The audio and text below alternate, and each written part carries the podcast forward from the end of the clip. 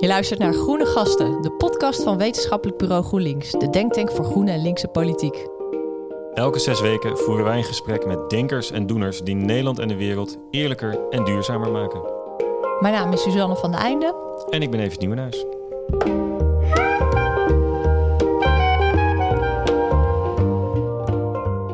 Het maakt echt geen donder uit eh, wat voor een groep kinderen je voor je neus hebt zitten.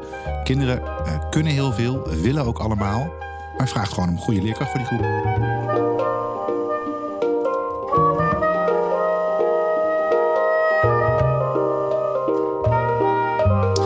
Van VVD tot GroenLinks, iedereen is tegen ongelijkheid in het onderwijs. En toch is het er. Er zijn te weinig leerkrachten op vooral kwetsbare scholen. Kinderen met laag opgeleide ouders krijgen te vaak een te laag schooladvies. En kinderen van rijke ouders mogen naar dure bijles om dat zo gevreesde VMBO-advies te ontlopen. En daarom in deze Groene Gasten, hoe lossen we de ongelijkheid in het onderwijs op? Ja, daarover praten we met onze groene gasten van vandaag, Thijs Rovers en Tiana Prokic-Broyer. Welkom beiden. Dankjewel. Thijs, uh, jij bent leerkracht op een basisschool in de kwetsbare Amsterdamse wijk Bos en Lommer. Daarnaast bemoei je je actief met het onderwijsbeleid, onder meer als bestuursvoorzitter van PO in Actie, dat zich inzet voor onder meer beter salaris en kleinere klassen. Uh, Tiana, jij bent onderwijsdeskundige. Je werkt bij de Universiteit Maastricht en de Inspectie van het Onderwijs. En bovendien schreef je voor de internationale organisatie OESO een rapport over onder meer gelijke kansen in het Nederlandse onderwijsstelsel. Heel fijn dat jullie er zijn. Ja, en voordat we verder gaan, nog even een huishoudelijke mededeling voor onze geachte luisteraars. Vind je Groene Gasten leuk? Abonneer je dan op onze podcast. En vergeet ook niet een review achter te laden, dan worden we nog beter gevonden. Dankjewel. Ja, tot zover de huishoudelijke mededeling. Um, Tiana en Thijs, jullie hebben de ongelijkheid in het onderwijs allebei van heel dichtbij uh, gezien. Zien dat nog steeds, uh, allebei op een andere manier. Uh, Thijs, om met jou te beginnen. Jij bent als leerkracht nog niet zo lang geleden overgestapt van een basisschool met wat je me vertelde, kinderen van uh, advocaten en chirurgen, naar een school waar veel kinderen zitten met een, uh, een leerachterstand en een kwetsbare thuissituatie. Waaruit blijkt nou die ongelijkheid in het onderwijs tussen die twee verschillende scholen? Want jij hebt die verschillen. Ja, ik heb, je hebt heel mooi vergelijkingsmateriaal in die zin. Ja, ja helaas wel, zou ik bijna zeggen. Ja. Ik had gehoopt natuurlijk dat het niet zo was. Maar dat was ijdele hoop. Dat wist ik van tevoren wel. Ja, dat verschil zit hem natuurlijk in de kwaliteit van, uh, ja, van de organisatie, de school. Um, je ziet in Amsterdam in ieder geval, en dat, dat geldt voor de grote steden, dat de het lerarentekort, maar ook het schoolleiderstekort, het hardst toeslaat op juist die scholen met kinderen die onderwijs het hardste nodig hebben.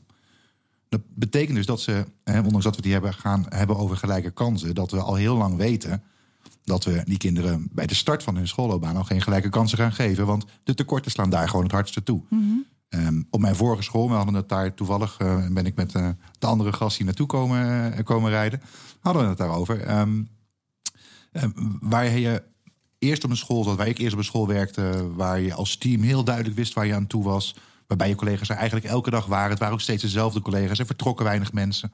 Kon je ook echt bouwen aan een hele heldere visie op onderwijs en hoe ga je dat dan met elkaar doen? Uh, waar hebben de kinderen op dit moment behoefte aan? Betrekken we ouders daar genoeg bij? Hoe kunnen we ouders nog meer betrekken? Dan kom je in zo'n flow waarbij het onderwijs eigenlijk steeds beter wordt. Als je dan naar een school gaat waar er eigenlijk continu problemen zijn met het vinden van genoeg collega's, waarbij de klasassistenten voor de klas worden gezet, soms klassen naar huis worden gestuurd, en dat is geen incident, maar dat is structureel, dan kom je helemaal niet toe aan het hebben over welke, uh, welke visie hebben wij als school en uh, hoe gaan we die kinderen het beste bedienen. Laat staan hoe betrekken we ouders daarbij. Terwijl het juist bij die kinderen ontzettend belangrijk is om ook het, het thuisfront goed te informeren waar je mee bezig bent. Mm -hmm. En het tekort aan goede leerkracht, aan leerkrachten op die scholen, is dat omdat het werk daar zwaarder is?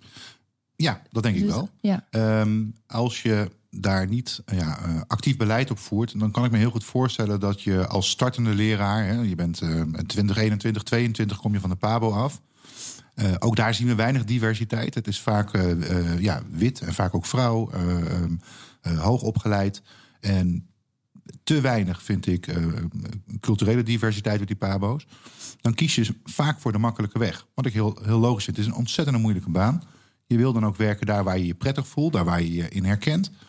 Dan is het lastig om uh, op een school te gaan werken waar al tekorten zijn. Het is een sneeuwbaleffect. Hè? Het wordt natuurlijk steeds erger. Ja. Um, dus dan, ja, ik kan me voorstellen dat er dan gekozen wordt voor een ander soort school. En, en, en niet voor zo'n moeilijke school. Terwijl dat eigenlijk helemaal geen moeilijke school is natuurlijk. Want die kinderen ja, die zijn helemaal niet anders. Precies hetzelfde werk. Dat weet ik nu ook uit eigen ervaring, maar dat wist ik eigenlijk al. Het maakt echt geen donder uit uh, wat voor een groep kinderen je voor je neus hebt zitten. Kinderen uh, kunnen heel veel, willen ook allemaal. Maar vraagt gewoon om goede leerkracht voor die groep. Maar, maar vind jij het dan zwaarder op deze school? Nou, ik vind het zwaarder omdat er minder structuur is dan wat ik gewend ben. En dat heeft niet zoveel te maken met het werk in mijn klas. Want die groep leerlingen blijft hetzelfde wat ik net al zei. Heb ik ontzettend veel plezier mee. We leren veel. We hebben ontzettend veel plezier samen. Wat ik lastig vind, is dat ik er niet, ja, uh, zoals ik gewend was, meteen weet ja, hoe dingen lopen op die school. En dat het niet gekaderd is uh, hoe je met uh, ja, leesonderwijs omgaat. Of hoe je omgaat met een pestprotocol of met een werkverdelingsplan. Dat zijn allemaal misschien termen die wat onbekend klinken voor de mensen die niet in het onderwijs werken. Maar dat zijn van die structuren die moeten gewoon staan. En je moet een jaarplan hebben als school. Hier gaan we aan werken, dit gaan we doen. Ik vind het heel prettig, en dat heeft volgens mij elk mens om te weten waar je aan gaat werken in zo'n jaar. Dus het zit meer in het beleid van die school en hoe de school georganiseerd is eigenlijk. Ja, hoe zo'n organisatie vorm kunnen geven. En je kan je voorstellen, als je minder mensen hebt, krijg je minder voor elkaar. Hm. Zo simpel ja, is het. Ja, ja, ja. Hey, en Tiana, jij hebt uh, uh, eigenlijk ook die ongelijkheid in het onderwijs uh, van dichtbij meegemaakt. Laatst we in een interview in Trouw. Je bent op je twaalfde met je ouders gevlucht uit Servië. En in dat interview vertelde je ja, dat in het onderwijs ook een systeem schuil gaat... dat kinderen van jongs af aan al ja, scheidt, segregeert. Kun je daar zo vertellen? Hoe, hoe, heb jij dat, hoe heb, merkte jij dat als twaalfjarige? Nou ja, ik kwam dus uit Servië, zeg maar, op een Nederlandse gymnasium terecht. En um, nou, ik, ik vond het best wel apart, zeg maar, hoe, hoe, zeg, hoe het daar is. En uh, hoe heet het? Uh, mijn ouders zijn overigens wel hoog opgeleid. Dus uh, in, het is zeker zo bij ons thuis zo geweest dat, dat iedereen wel gestudeerd had. En ook wel verwachting was dat ik het ook één dag zou doen. Dus het is niet zo dat, dat ik me onzeker voelde over of ik nou slim genoeg was voor zo'n school. Maar ik vond het, waar die onzekerheid vooral bij mij op een gegeven moment kwam, is hoe je, ja, dat soort van hoe je daar voelt, of je daar eigenlijk echt thuis hoort. En dat vond ik wel heel apart, dat eigenlijk te ontdekken. Want ik kwam uit een communistisch land, waar dus die klassenverschillen niet zo groot waren. Of tenminste, ik heb ze als kind niet zo ervaren. Ik had het idee, ja, iedereen met elkaar en uh, hoe heet het. En, en, de diversiteit in de klas was groot, wat betreft de opleiding van de ouders. En ik kwam dan in zo'n hele gesegregeerde school, waar alle ouders vrijwel rijk waren, waar heel weinig buitenlandse kinderen waren.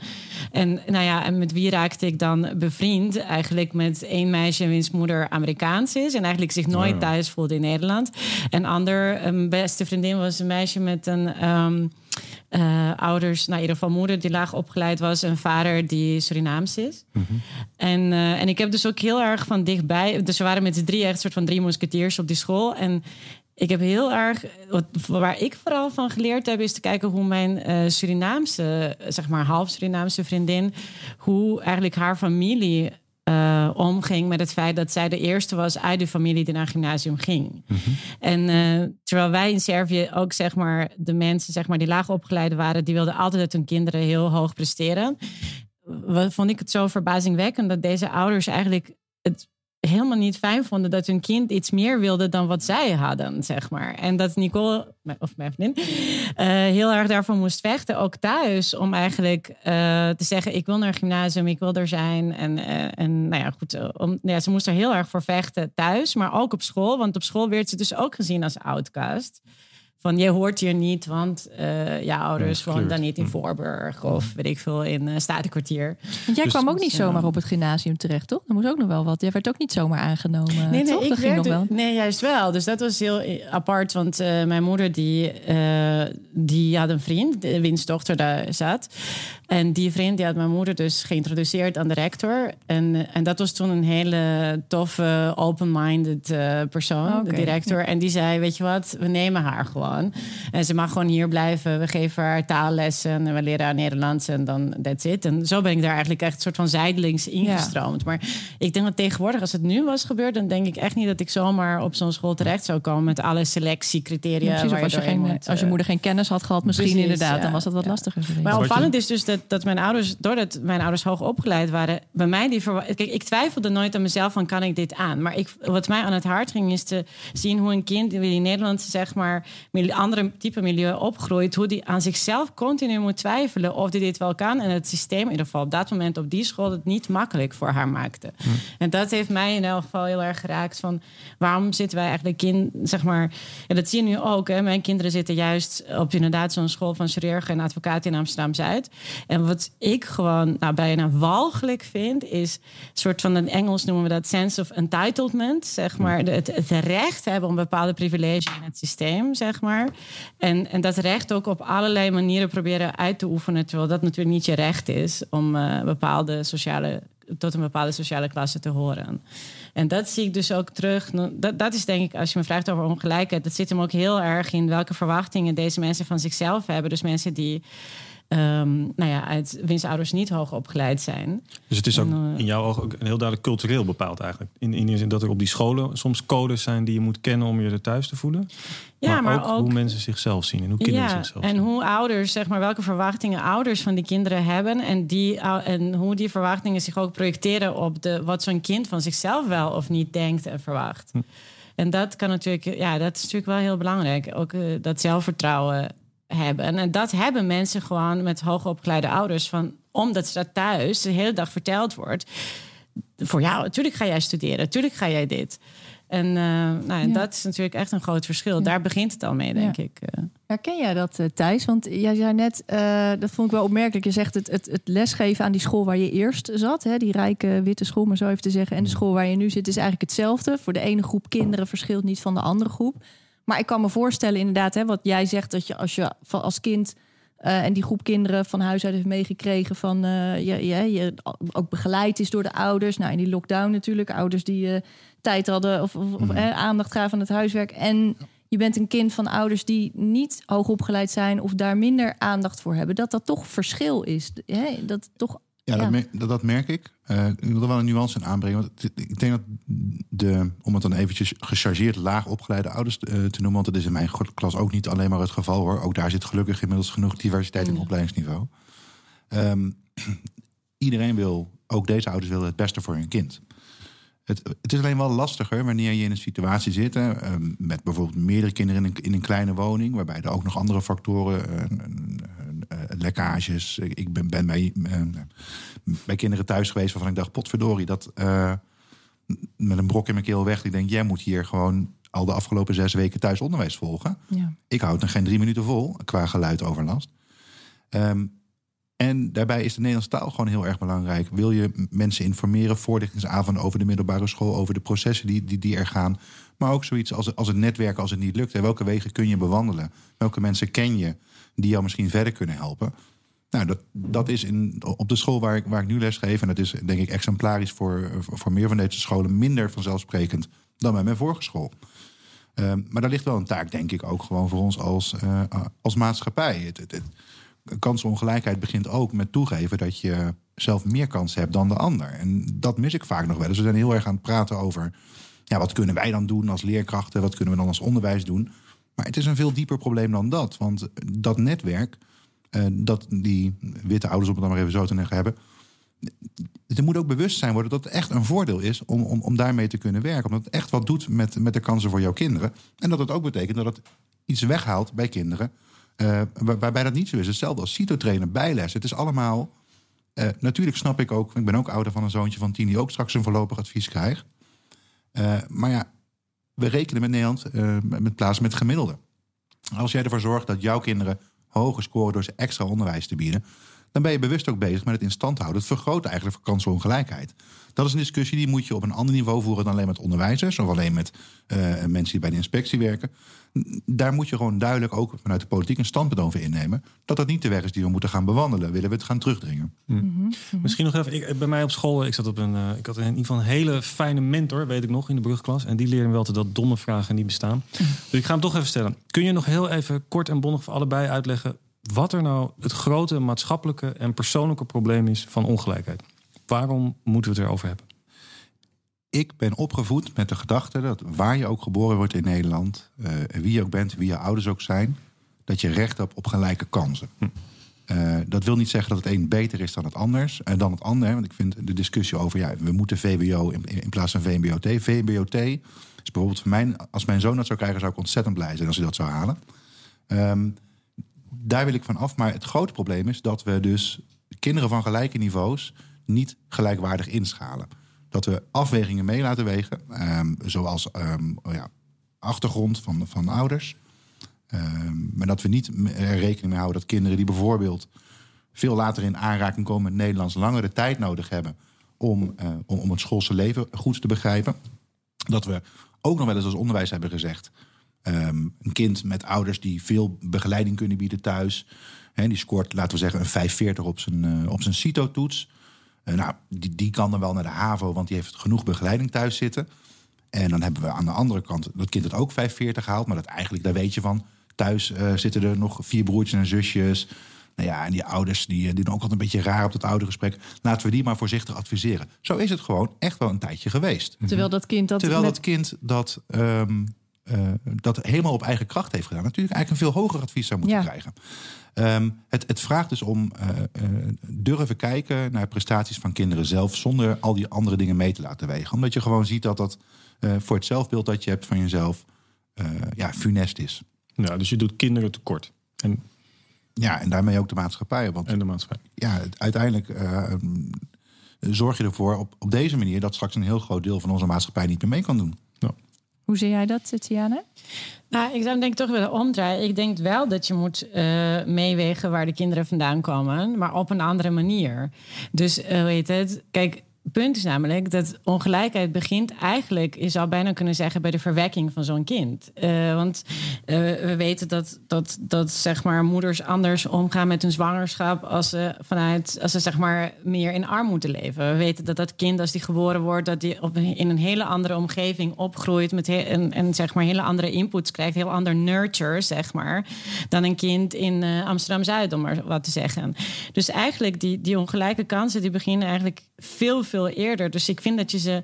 Dus juist door te kijken wie die ouders zijn, kan je eigenlijk zeggen van. Nou, met jouw achtergrond, dat jij hier bent, is eigenlijk een wonder. Zo zou je het ook kunnen zien. Dus zeg maar, terwijl, ook, ja. en toch, ja. want eigenlijk is het zo dat dat.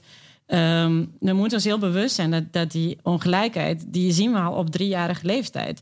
En goed, en dan zeggen mensen van ja, maar die kinderen presteren onder hun talenten. Punt namelijk, we weten helemaal niet wat de talenten zijn, want ze hebben drie jaar heel ander iets meegemaakt dan een kind in een, in een bevoorrechte milieu. Dus eigenlijk, daar moet ik wel heel erg zeggen dat ik dat met Marjolein Moorman, ik vind haar uitspraak helemaal prachtig daarover. En dat daar zoveel over geschreven. Moorman is een PvdA-wethouder in Amsterdam. Dat mag ik niet zeggen. Of, huh? of ja, het bij GroenLinks zijn. Tuurlijk.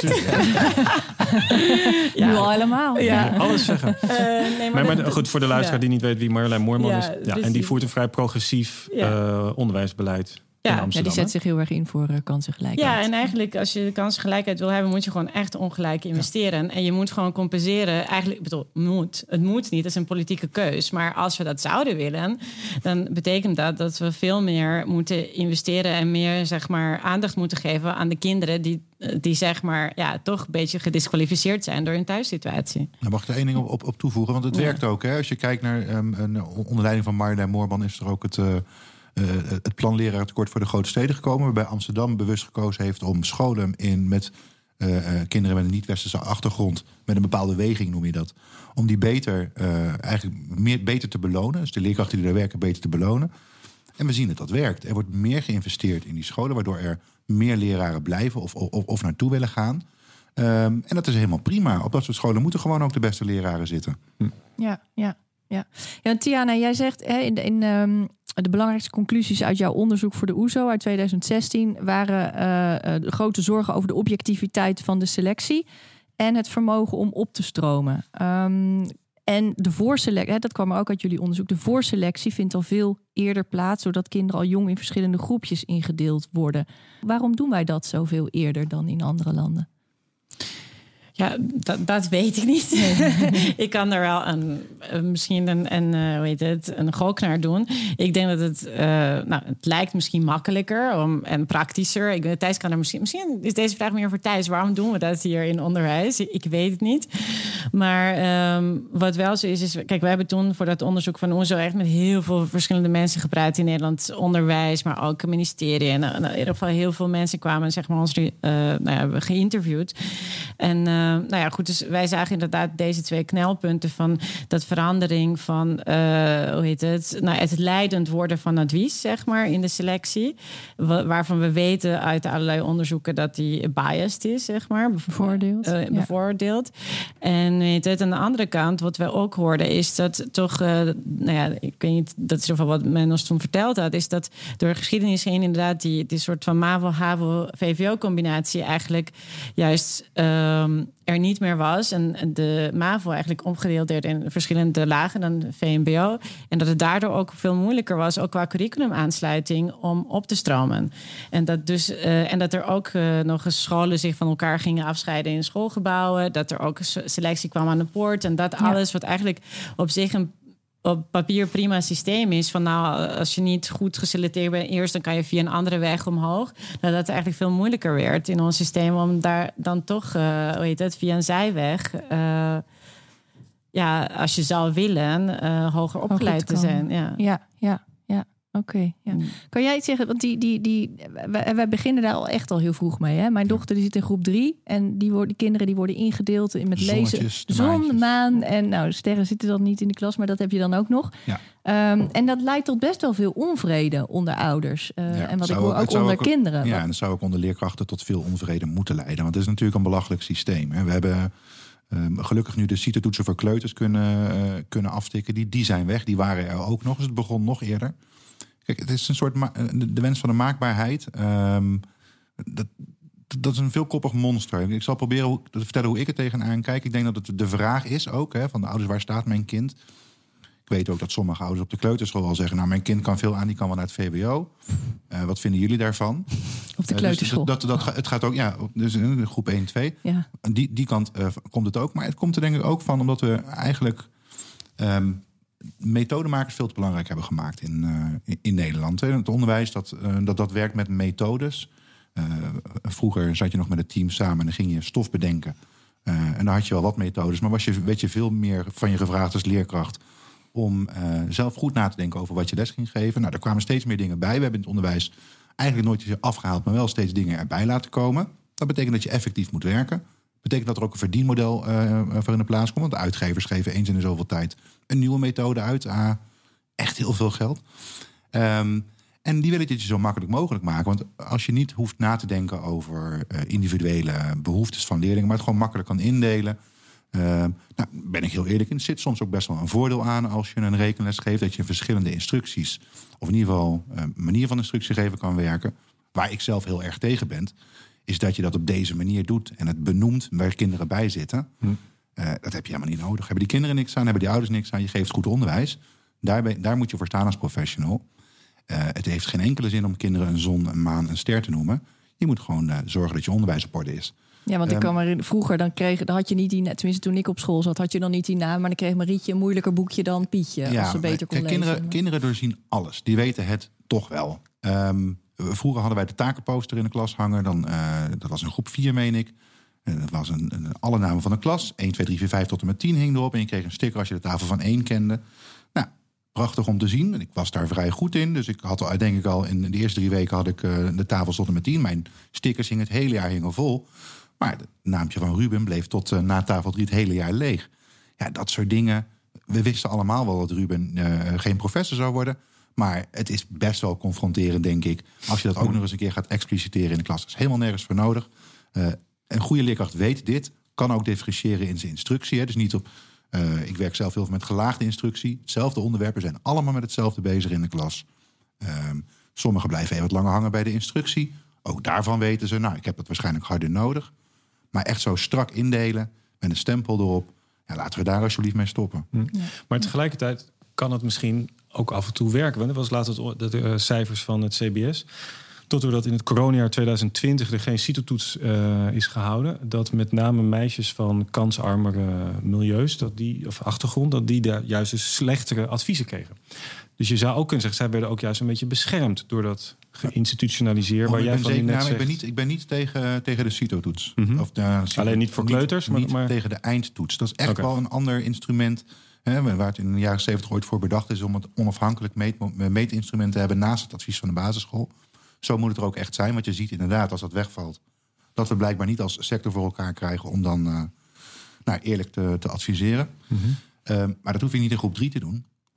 in groep 3 is een zon, maan en een ster is echt wat anders. Dat is er elke dag de, het hele jaar door, van groep 3 tot en met groep 8. Ja. En, en, en zo'n soort methode en dat, dat soort systemen er dan uitrollen, is dat iets wat dan in een ministerie bedacht wordt? Of wat, wat is dat politiek, om het zo maar te zeggen? Zijn Alles is politiek in het onderwijs. Het is een van de grootste posten op de, op de begroting. Dus je kan je voorstellen dat het enorm veel belangen heeft. Mhm. Ehm, maar daar moet je niet de verantwoordelijkheid neerleggen. Ik denk dat je als sector zelf um, heel goed moet nadenken over wat, wat goed onderwijs is. Wij weten dat als leerkrachten gewoon het beste.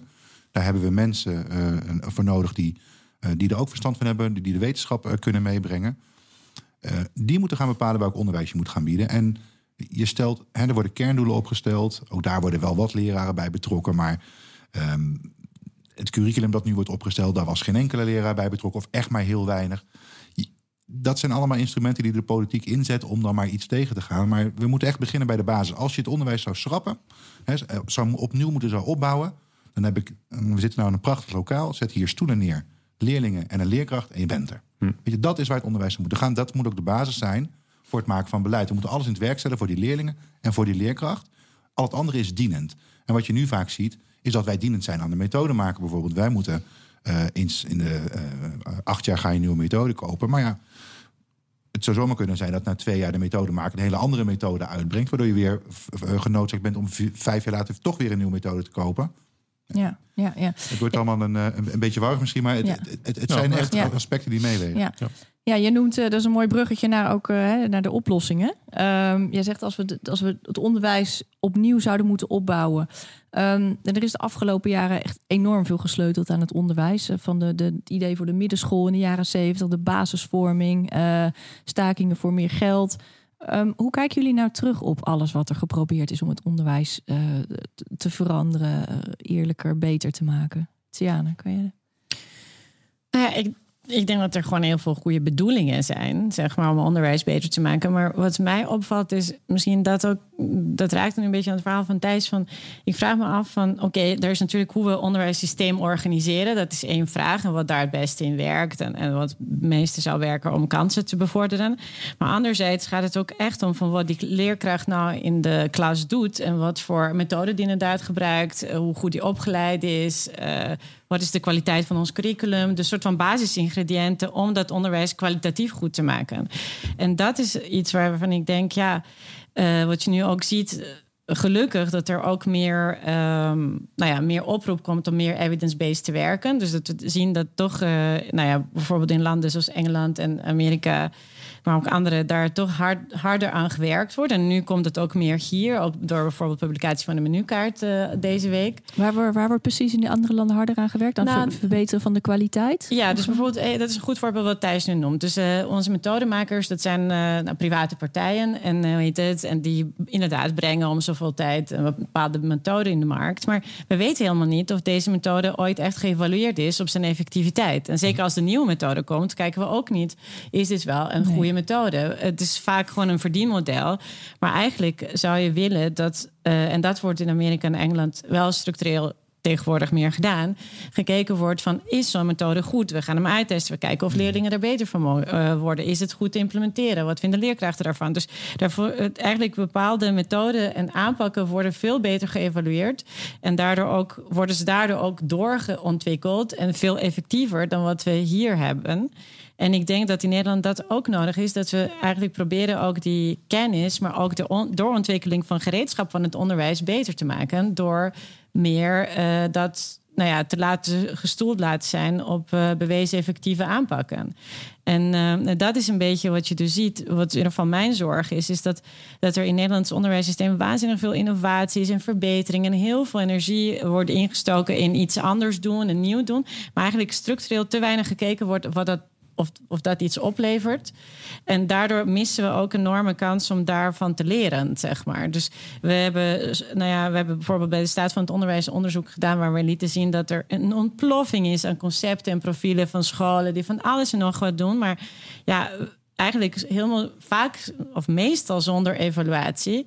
doen En zonder. en Dus doe Ja, maar gewoon wat. net zeggen, ja. Ja. Dat zo is, kwam het echt een beetje over. En eh, weet je, terwijl je eigenlijk zou eh, willen dat zeker op scholen waar Thijs nu werkt, dat daar heel goed naar gekeken wordt. Doen we wel de juiste dingen? Dat je dat evalueert, dat je dat test, dat je dat doorontwikkelt, dat je met elkaar eigenlijk continu werkt aan een verbetercultuur. Dat wel echt waar evaluatie wel echt een onderdeel van maakt. En dat is in Nederland heel lastig. Want mensen vinden dat best wel eng. Terwijl dat juist je zou moeten gebruiken om ervan te leren. Te leren. Van wat doe ik nou goed, wat doe ik fout. Dus ik denk er moet wel meer geld komen voor armere, eh, zeg maar, of tenminste voor scholen die het moeilijk hebben. Maar we moeten ook zorgen dat we dat geld, de middelen, effectief uitgeven.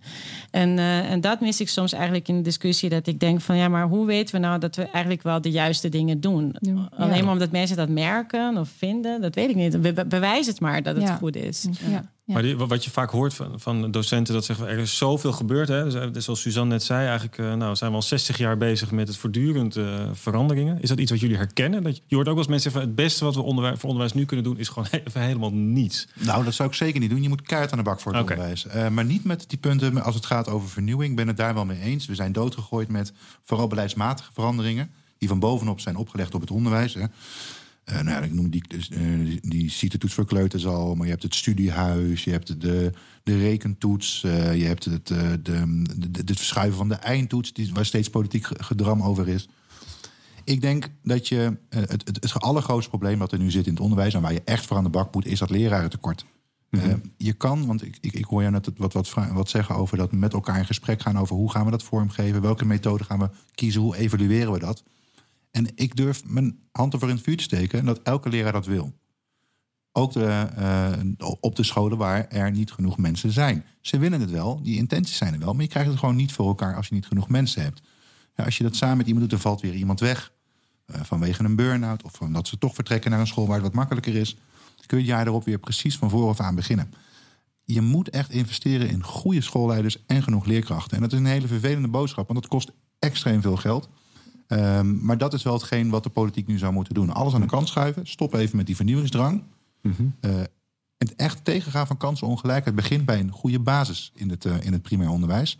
En daar heb je gewoon genoeg mensen voor nodig. En hoe, hoe, hoe, hoe bereik je dat? Wat is, want je zegt het kost, inderdaad, dat kost een vervelende boodschap, want het kost een smak Heel geld. veel geld. Maar Ja. is geld inderdaad het belangrijkste om dat lerarentekort eh, op te lossen, om meer leraren te werven? Of is het ook een kwestie van, van status die niet per se aan geld is gerelateerd? Tuurlijk. Wat is er nodig? Nou, en wat ga je doen met dat geld? Nou, wat, wat je, ik ga eerst even jouw vraag beantwoorden. Natuurlijk is het niet alleen geld. Je moet daar dan ook heel goed mee omgaan. Het moet niet verdwijnen in een grote put. Het is bedoeld om mensen aan te nemen. Het is bedoeld om het vak in ieder geval zo aantrekkelijk te maken... dat na je HAVO je niet kiest voor, socia- voor, voor, voor, voor een economische studie... maar eh, dat je denkt, ik kan straks ook een huis kopen als ik eh, leraar word. Want er zijn echt wel een hoop mensen die dat willen. Ehm, het het weerhoudt mensen er ook van om naar hun dertigste door te blijven gaan. Ze zien dat iedereen om hen heen wel eh, twee keer per jaar vakantie gaat... en, en een huis kan huren of kopen. Want dat kan een leerkracht vaak allebei niet. Ehm, dan maken ze op een gegeven moment een carrière switch. Dat moet je tegengaan. Daar is gewoon geld voor nodig. Daar moeten we alles in investeren. Natuurlijk moet je ook, en dan komen we aan die, aan die inhoudskant van het vak... je moet ook wel wat uitstralen. Je moet ook echt wel kwaliteit leveren. En dat is eh, eh, absoluut niet altijd op orde geweest. Dus daar moeten we ook als sector goed onszelf in de spiegel aankijken. Wat kunnen we beter doen? Nou, ik denk dat het zeker goed is als we ehm, dat tegelijkertijd gaan doen. Daar moet je niet mee gaan wachten. Maar dat valt of staat bij genoeg mensen. Nou, kan je dat concreet maken? Wat je, als, je zegt, we, hebben, we, we, moeten als sector, we hebben echt wel dingen, moeten we onszelf in de spiegel kijken, moeten dingen Ja, beter je- doen. Wat dan We hebben ons veel te lang dingen laten aanleunen. Dus als er dan wat kwam, dan gingen we het gewoon uitvoeren. We namen zelf geen verantwoordelijkheid voor. Dan bedoel je zo'n vernieuwing of zo, Een zo'n onderwijsvernieuwing. Ja, ja, ja, ja. En de vernieuwing, terwijl iedereen weet dat het hè, passend onderwijs is, is, is daar een voorbeeld van waarvan je eigenlijk al weet, nou, dit, dit gaat gewoon niet lukken. Dit is een, een, een utopisch verhaal en het is een bezuinigingsmaatregel. Dat werd het uiteindelijk niet, maar eh, dat was gedoemd te mislukken. Ja, we hadden daar veel strenger in moeten zijn en moeten zeggen: eh, stop, doen we niet aan mee, gaan we niet doen als sector. Wij gaan het bepalen, niet jullie. Ehm, dat soort stappen moet je wel, en daarvoor zul je moeten verenigen. Dat kun je als eenling kun je dat noemen. Maar dan moet je echt eh, bij, bij- een vakbond of bij een beroepsvereniging aan, aansluiten. En dat met elkaar gaan doen. Je moet dat beroep weer terugclaimen. Daar ben ik echt van overtuigd. Hou al die rotzooi buiten de deur. En ga met elkaar in dialoog. Al die tijd die je daarmee wint, ga met elkaar in gesprek. Hoe kunnen we binnen onze organisatie ervoor zorgen dat het onderwijs klopt? Ja. Wat hebben onze leerlingen nodig? Hoe bereiken we de ouders? Eh, eh, en hoe gaan we dat als team vormgeven? Ja. Tiana, jij deed dat, dat onderzoek voor de OESO. Dat was natuurlijk een internationaal eh, vergelijkend onderzoek. Ja. En ben je voorbeelden gekomen, tegengekomen uit andere landen... waar ze oplossingen bra- zagen voor, voor het probleem wat wij nu in Nederland hebben... hoe het onderwijs dus te verbeteren en zorgen dat het aantrekkelijk wordt voor onderwijzers? Ehm, waarvan je denkt van, hey, dat is iets waar, waar Nederland ook iets mee zou kunnen. Ja, dat is wel een interessante vraag. Ehm, wat ik in elk geval... Ik vond het altijd heel interessant de casus van Polen eigenlijk. Omdat het natuurlijk zo'n groot land is. Ik kan niet zeggen lekker klein, makkelijk. Kan je zo fixen, zeg maar. Wat je natuurlijk veel zag in Geen die Finland, Baltische altijd, eh, landen. ja, precies, die ja. eh, klein, makkelijk, zeg maar, om te bouwen. Polen is natuurlijk een gigantisch land en met veel inwoners. En wat ik gewoon... En die hebben gewoon enorme... eh, nou, als het gaat om de PISA-resultaten... voor zover je die zou willen geloven. Want de PISA-resultaat is een soort internationaal Ja, eh, meetlat. Is, precies. Ja. Dus het is een soort van CITO-toets op 15-jarige leeftijd voor 80 landen. Zo zou je het kunnen zien.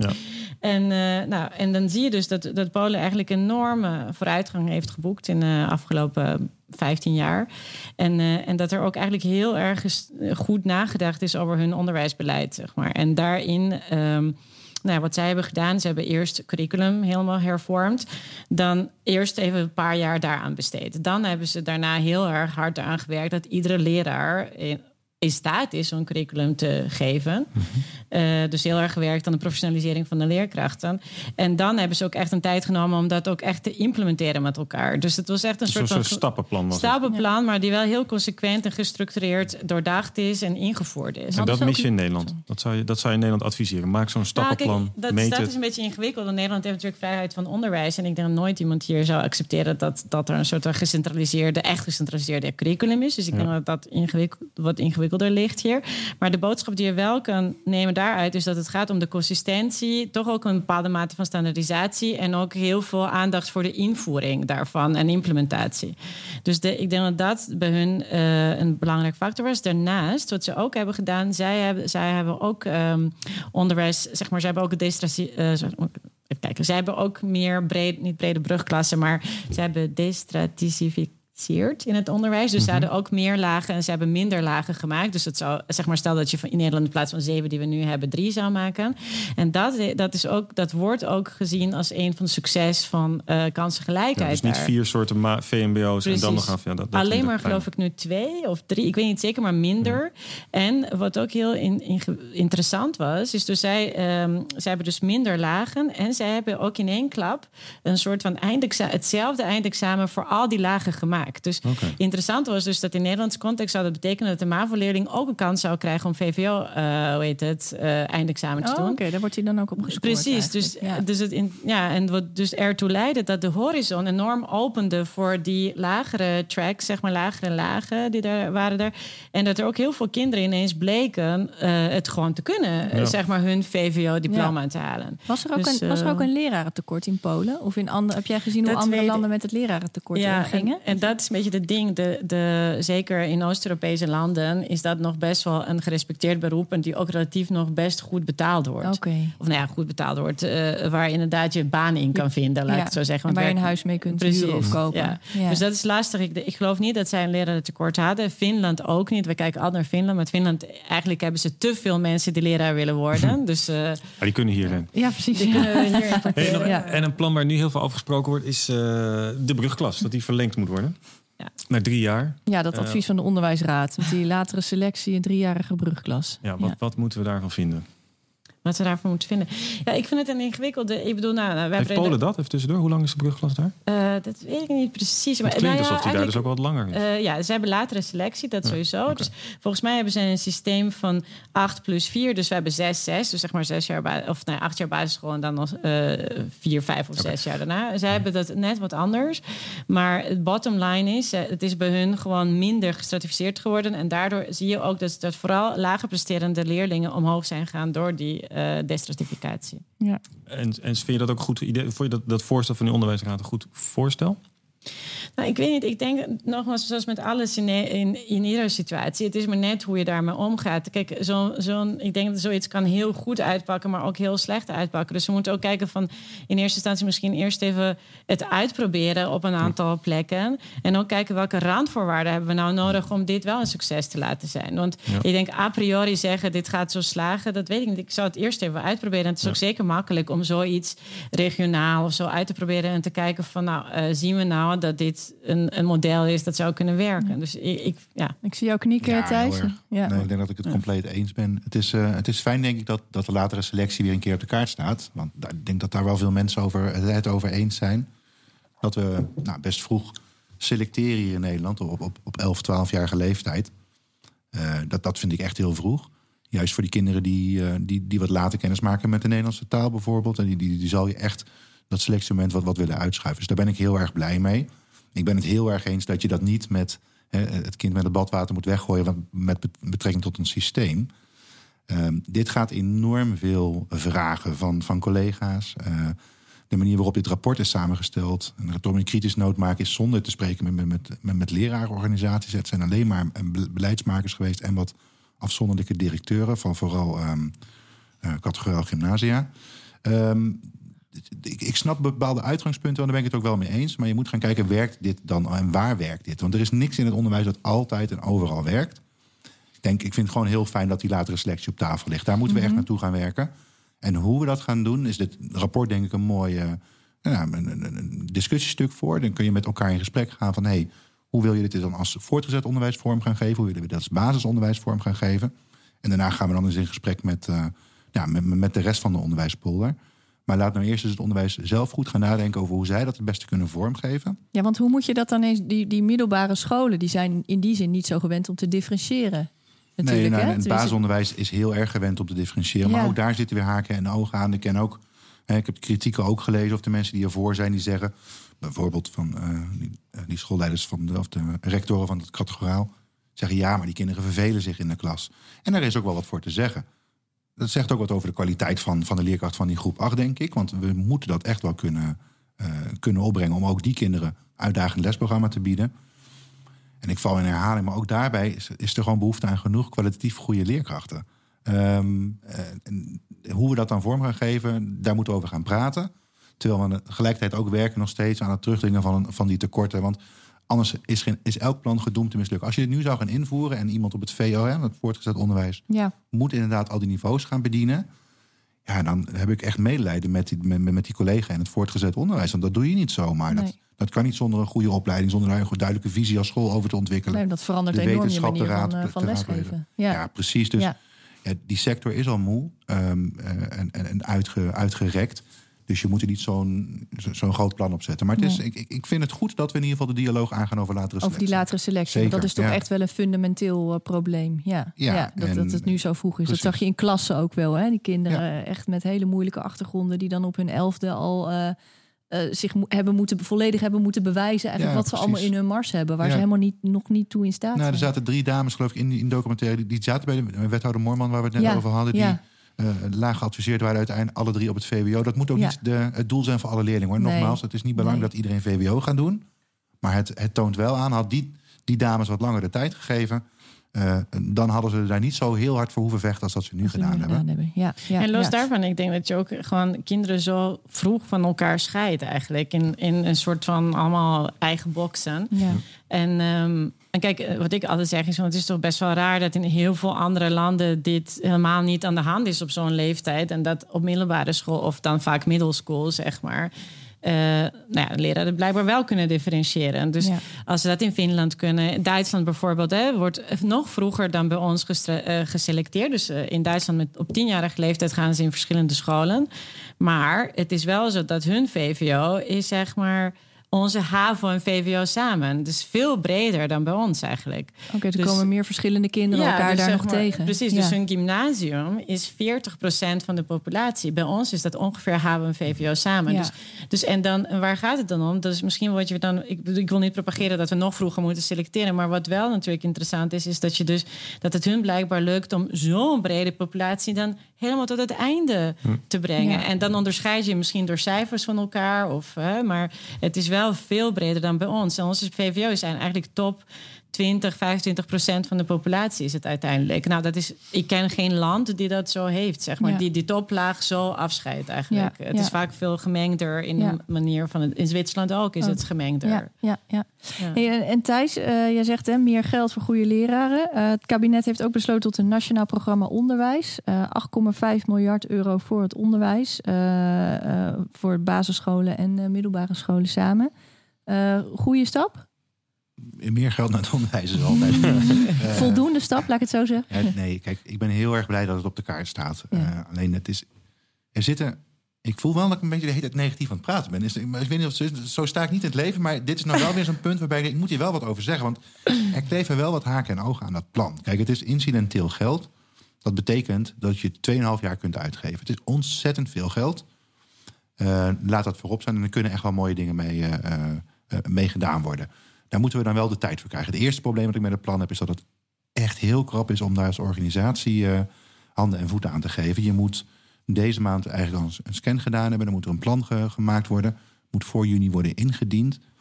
Eh, nou, dan krijg je het voor een schooljaar. Dan moet de MR, de medezeggenschapsraad... en een bestuursorgaan binnen, binnen een school... moet daar een akkoord op geven. Dat is heel snel. Dat klinkt misschien niet voor iedereen heel snel... maar je moet je voorstellen dat op een school... waar het allemaal heel lekker draait... dit procesje, die kun je er wel invoeren. Ja. Maar op een school waarbij de schoolleider elke dag, de halve dag bezig is om een klas überhaupt iemand daarvoor te krijgen, gaat dit naar de achtergrond. En zal het kansenongelijkheid niet altijd eh, eh, eh, terugnemen. Dat is mijn eerste probleem. Tweede probleem ermee is dat het, nou, wat ik al zei, incidenteel geld is. Je kan hier geen nieuwe mensen van aannemen. Kansenongelijkheid, de beste manier om kansenongelijkheid echt weg te werken, is om structureel te investeren, zodat je goede mensen kunt aannemen. En ook een, een, een garantie kan geven op een baan in de toekomst. Het derde punt is, ik ben heel blij dat, dat ze nu wat doen. Maar corona is niet de veroorzaker van achterstanden. Daar moeten we echt, echt meteen van af. Ik denk dat we dat, eh, eh, iedereen hier aan tafel dat ook wel weet. Dat speelt al veel en veel langer. En er had al veel en veel eerder iets moeten gebeuren. En ik vind het frappant dat het net voor verkiezingstijd naar buiten komt. Eh, zonder mede. Ik heb ook bijna niemand verwachtte dit. Het neemt namelijk ook je onderhandelingspositie, en het is misschien een beetje politiek, maar bij het volgende, bij de volgende, bij het volgende kabinet weg. We staan niet meer op de agenda. Waarom? Want je hebt al 8,5 miljard gekregen. Ja. Maar, en dat is goed, dat moeten we ook gaan gebruiken. Er worden ook hele mooie initiatieven ondernomen om echt, ehm, eh, om er echt iets goeds mee te doen. Eh, Thijs Bol, van, eh, eh, professor Ja. op de Universiteit van Amsterdam, heeft ook een mooi filmpje gemaakt. Hè, wat kansongelijkheid nu is. Er is vanuit de OCMW en de sociale partners. ehm, ligt er een menukaart waar je uit kunt kiezen. Waar ook evidence-informed onderwijs heel vaak op terugkomt. Ik weet, het Education Lab heeft een paar mooie kwaliteitskaarten gemaakt. Er staat echt een hele hoop moois in. Je moet daar als school ook echt wel wat mee gaan doen, vind ik. Dus het is niet zo dat we het eh, eh, eh, weg moeten gooien. Maar laat het alsjeblieft niet de reden worden waarom we niet structureel gaan investeren. Dat is een beetje mijn angst. Ja, Ja. Ja, ja. Ja, nou ja, totaal mee eens. Eh, ik denk dat, ehm, nou ja, inderdaad, eh, er moet, ik denk dat 2,5 jaar veel te kort is om, eh, hoe heet het, om dit geld uit te geven. Als je het goed wil doen, denk ik. Ik denk wel dat het een heel, nou, ik ben heel blij met die menukaart en, en zeg maar, en de, de, de kwaliteit van het onderzoek wat daaronder is. Ook al heeft het allemaal in het buitenland plaatsgevonden en moet het nog goed doorvertaald worden in Nederlandse, zeg maar, context. Eh, ik denk wel dat dat. Dat onderwijs ook wel hulp nodig heeft bij de implementatie van deze menukaart.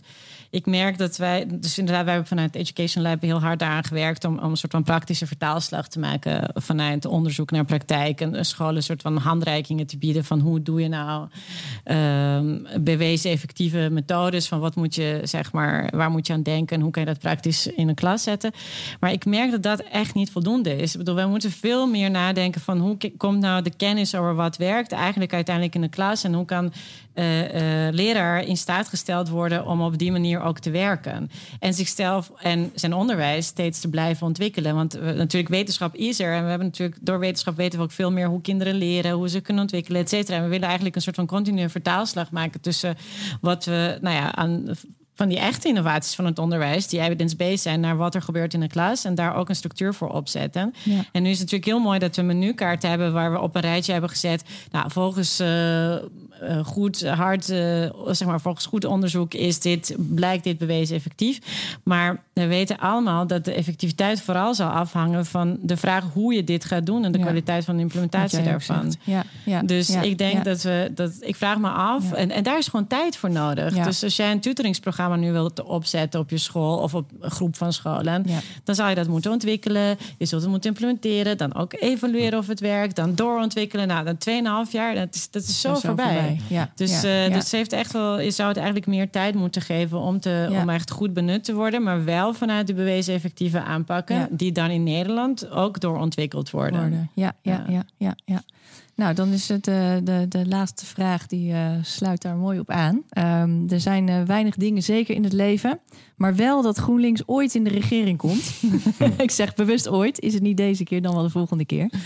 Stel, jullie worden de nieuwe Arie Slop, de, de minister van Onderwijs. Ehm, en je hebt dan vier jaar de tijd in ieder geval eh, om, het, eh, om het onderwijs volledig eh, een boost te geven.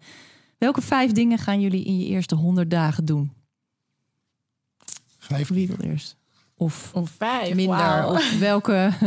Nee, Wat ga je ik ga eerst dan vijf keer heel hard werken aan het leraartekort. Er is maar, voor mij is er, en wil je daarna nog iets bereiken, Ja. dat is gewoon voorwaardelijk voor alles. Dus die eerste honderd dagen zal, zal ik, mocht ik ooit in de gelegenheid komen om aan die knoppen te zitten, eh, mijn ministerie aansturen dat ze alles laten vallen. En dat we de scholen ingaan, echt gaan spreken met, eh, eh, met PABO's ook, met, met, met, met, met, met de basisscholen, met het voortgezet onderwijs. En we gaan er echt voor zorgen dat we dat lerarentekort, dat we een plan hebben over mijn eigen regeerperiode heen. Want daar moeten we bij dit soort grote dossiers, hè, zorg, onderwijs, eh, moet je eigenlijk niet afhankelijk maken van één bewindspersoon. Nee. Dat moet echt over meerdere kabinetten heen. Maar kun, kun je een paar dingen zeggen die in dat plan dan staan om dat lerarentekort aan te pakken? Dat is meer investeren in. Hè, dat hebben we, heb ik nu al een paar keer gezegd. Dus Ja, die boodschap is hopelijk duidelijk. Ik hoop dat het gebeurt, Ja. mochten wij mee gaan regeren. Ehm, daarnaast denk ik dat het heel belangrijk is dat de beroepsgroep een, een, een, stem krijgt in de opleidingen. We hebben in Nederland, geloof enige land ter wereld waarbij de, eh, de vakmensen geen onderdeel zijn van de opleiding tot die vakmensen. De PABO's eh, bepalen hun eigen curriculum. Dat is ook er bijzonder. een honderden in Nederland die allemaal hun eigen eh draai aan moeten geven. En ik vind dat belachelijk. Ik zie ons vak als een gilde. Ik zie mijzelf echt als een vakman. Eh, ik vind het ook leuk om, om stagiaires te begeleiden. Maar ik vind het heel apart dat ik niet met de PABO in gesprek kan. Ja. Als eh, individuele leraar, maar ook als ehm, ehm, ehm, vereniging niet. Over hoe gaan we nu het curriculum bij jullie vormgeven. En wat hebben mijn collega's straks nodig. Dus dat zijn wel dingen waar, waar ik echt eh, voor op de bres zou gaan staan. Dat ehm, maakt de PABO aantrekkelijker, denk ik. Veel meer ge- gericht op de praktijk met wetenschap in hand in hand. Eh, om die nieuwe collega's klaar te stomen. Om daar minder uitval eh, voor elkaar te krijgen. Want die uitval is echt extreem. Ehm, en, en, en ja, dat rechtspositionele blijft toch ook gewoon belangrijk. Dus echt wel zorgen voor een eerlijk salaris voor iemand met een HBO-studie. Eh, de salariskloof weg. Nou, als ik dat voor elkaar krijg in de eerste honderd dagen, Dan, even, eh, dan eh, Precies. denk ik dat we er wel zijn. Ja, ja. Tiana, wat zou er in jouw... Nou, inderdaad, obviously meer geld naar het onderwijs. geld? Heel goed. Ja. Goed, of ik dat nou bepaal als minister, dan moet ik met andere ministers praten. Eh hoe heet het? Ehm, nou ja, eh, nou dat. Eh, ik denk wel dat, nou ja, goed, ik ben dus ook een wetenschapper. Ik zou het heel mooi vinden als we, ja, inderdaad, wat ik net zei, beter zouden nadenken van, oké, wat moeten we doen, maar ook hoe we het moeten doen en hoe kunnen we eigenlijk een infrastructuur met elkaar opzetten waarin we veel beter ook onderzoeken of datgene wat we doen ook echt effect heeft. Dus ik ben wel heel erg van Echte wetenschapper, toch? Nou ja, maar je kan het in politiek is het accountability, Ja. zeg maar. Eh, het klinkt heel vaak naar een formuliertjes invullen, maar het is eigenlijk veel meer dan dat. Het is eigenlijk evalueren of datgene wat je Ja. doet wel effect heeft. Ik denk als we dat zouden doen, dan zouden we tot de conclusie komen dat we heel veel dingen doen die totaal ineffectief zijn en dat we veel minder moeten doen, maar beter. Eh, hoe heet het? Nou, dus minder, eh, more, eh, less is more. eh, eigenlijk zou mijn eerste ding zijn. Tweede is, ik denk als het gaat om de leraren zeker. eh heet het? Meer beloning, want het is een hartstikke ingewikkeld vak. En, en dit zijn de mensen die, eh, ja, als ze beter beloond worden, ook meer, ja, misschien ook zich beter gerespecteerd worden. En, en eh, allerlei dingen daar, goede dingen daaruit kunnen ontstaan. Maar wat ik ook echt wil aankaarten, wat ik ingewikkeld vind, is dat vooral basisonderwijs een waanzinnig vrouwelijk beroep is. En het is ook een eh, waanzinnig wit beroep. Dus we hebben weinig diversiteit eh, wat betreft geslacht, maar ook de type mensen die een leraar, een leraar zijn. En een van de problemen van eh, dat het vrouwen zijn, is dat we zoveel deeltijdwerkers hebben in ons onderwijs. Dus we praten heel veel over lerarentekort, maar we hebben wel eens berekend, dat is dan weer mijn vak. We hebben gekeken, stel dan dat iedereen één dag meer, alle vrouwen in basisonderwijs één dag meer zouden werken, dan hebben we echt behoorlijke onderdeel van ons lerarentekort lerarentekort opgelost. Ja, ja. En grappig genoeg zijn wij de enige land ter wereld waar geloof ik 90% of 80% van uh, personeel in basisonderwijs parttime werkt. En natuurlijk werken we allemaal parttime in Nederland meer dan in andere landen, maar dit is wel heel frappant. En dan denk ik, ja, we moeten ook beter kijken wat beweegt mensen om eigenlijk ook meer uren in het onderwijs te werken. Want daarmee kunnen we, dat is zeker ook beloning, onder andere. Maar ook wat of er niet andere type mensen ook de onderwijzers worden. Want het, is, het, is, lijkt nu veel te homogeen. En, en, en nou ja, het lijkt me voor geen enkel beroep wenselijk als daar 90% vrouw in Ja. is. Ook al ben ik zelf een vrouw. of andersom, 90% man is. Dat zien we dan Ja. weer bij de bankiers op de Zuidas. toch? Ja, ja. Dus uh, hoe heet Zou het dan toch wat eh, met salaris te maken hebben misschien, eh, als je naar die bankiers kijkt? Onder, maar, nou, zeker, onder andere. Ja, is. Ik, ik ben het eh, voor, voor een deel met je eens hoor. Ik denk wel dat het. Ik hoor vaak van mijn collega's die parttime werken dat ze dat ook doen, omdat ze in. En dan werken ze vier dagen en in die vijf dag werken ze thuis aan het wegwerken van achterstanden die ze op school niet af kunnen. Dus we, we moeten daar wel voor. Ik, ik vind dat we moet voorzichtig mee zijn om, om mensen te gaan dwingen om meer te gaan werken. Of dat het makkelijk is om dat zomaar te doen. Dat kan bij heel veel mensen gewoon echt niet. Ehm, maar dat er wat meer mannen naar de pabo's mogen en vooral naar die basisscholen. En een- laat mij dan als laatste een oproep doen. In ieder geval om, eh, om, om te zeggen dat het echt een ontzettend tof vak is. Ook voor mannen. Het is alles wat je, eh, wat je wil kan. Eh, het, het leest dan de, de, de, boeken. ehm, eh, de, de, de gelukkige klas nog een keertje over. Dat is heel lang geleden, maar dat is in feite waar het op neerkomt. Theo Thijs is een van mijn grote voorbeelden. Dan ervaar je wat. En dan krijg je dat gevoel van hoe tof het is om een heel jaar lang met gewoon 25 mensen in een ruimte te mogen zijn en elke dag met elkaar aan iets te werken. Dat, dat geeft zo'n ontzettend bevredigend gevoel. Dan kan er geen salaris tegenop. Dus ik, Maar toch maar niet zo voor. Nee, ik- nee want bij mijn roep om meer salaris gaat om. Kijk, ik, dat heb ik vaker gezegd. Geld moet nooit de reden zijn om in het onderwijs te gaan. Maar het mag ook nooit de reden zijn om er weer uit te gaan. En dat is waarom ik een eerlijk salaris noem en niet een hoog salaris. Het moet gewoon iets meer marktconform worden, zodat mensen niet vertrekken. Ehm, en dan komen er misschien toch ook mensen die denken: ik doe het toch maar niet. eh, want ik wil uiteindelijk ook gewoon eh, een, een woning kunnen kopen. Ja. Dus eh, word alsjeblieft leraar, mannen. En, eh, Mhm. pak, pak het op en ga ervoor en kom. Bel me een keer op, dan mag je meelopen. En dan, eh, Kijk, Dan weet die je uitnodiging. het Nou, staat genoteerd. We nemen het mee, eh, Ja. de regering. Heel erg bedankt eh, voor dit gesprek. Ja, en jij luisteraar, bedankt dat je luisterde. Vergeet niet je te abonneren op deze podcast. En we vinden het ook heel fijn als je een review achterlaat. Dat houdt ons scherp en maakt ons beter vindbaar. Goed, nou in het komende nummer van De Helling komt ook een dossier over ongelijkheid. Met daarin ook aandacht voor ongelijkheid eh, in het onderwijs. En daarin ook eh, de Amsterdamse wethouder Marjolein Moorman, waar we net al even over hadden. En wij zijn er weer over zes weken. Tot dan. Tot dan.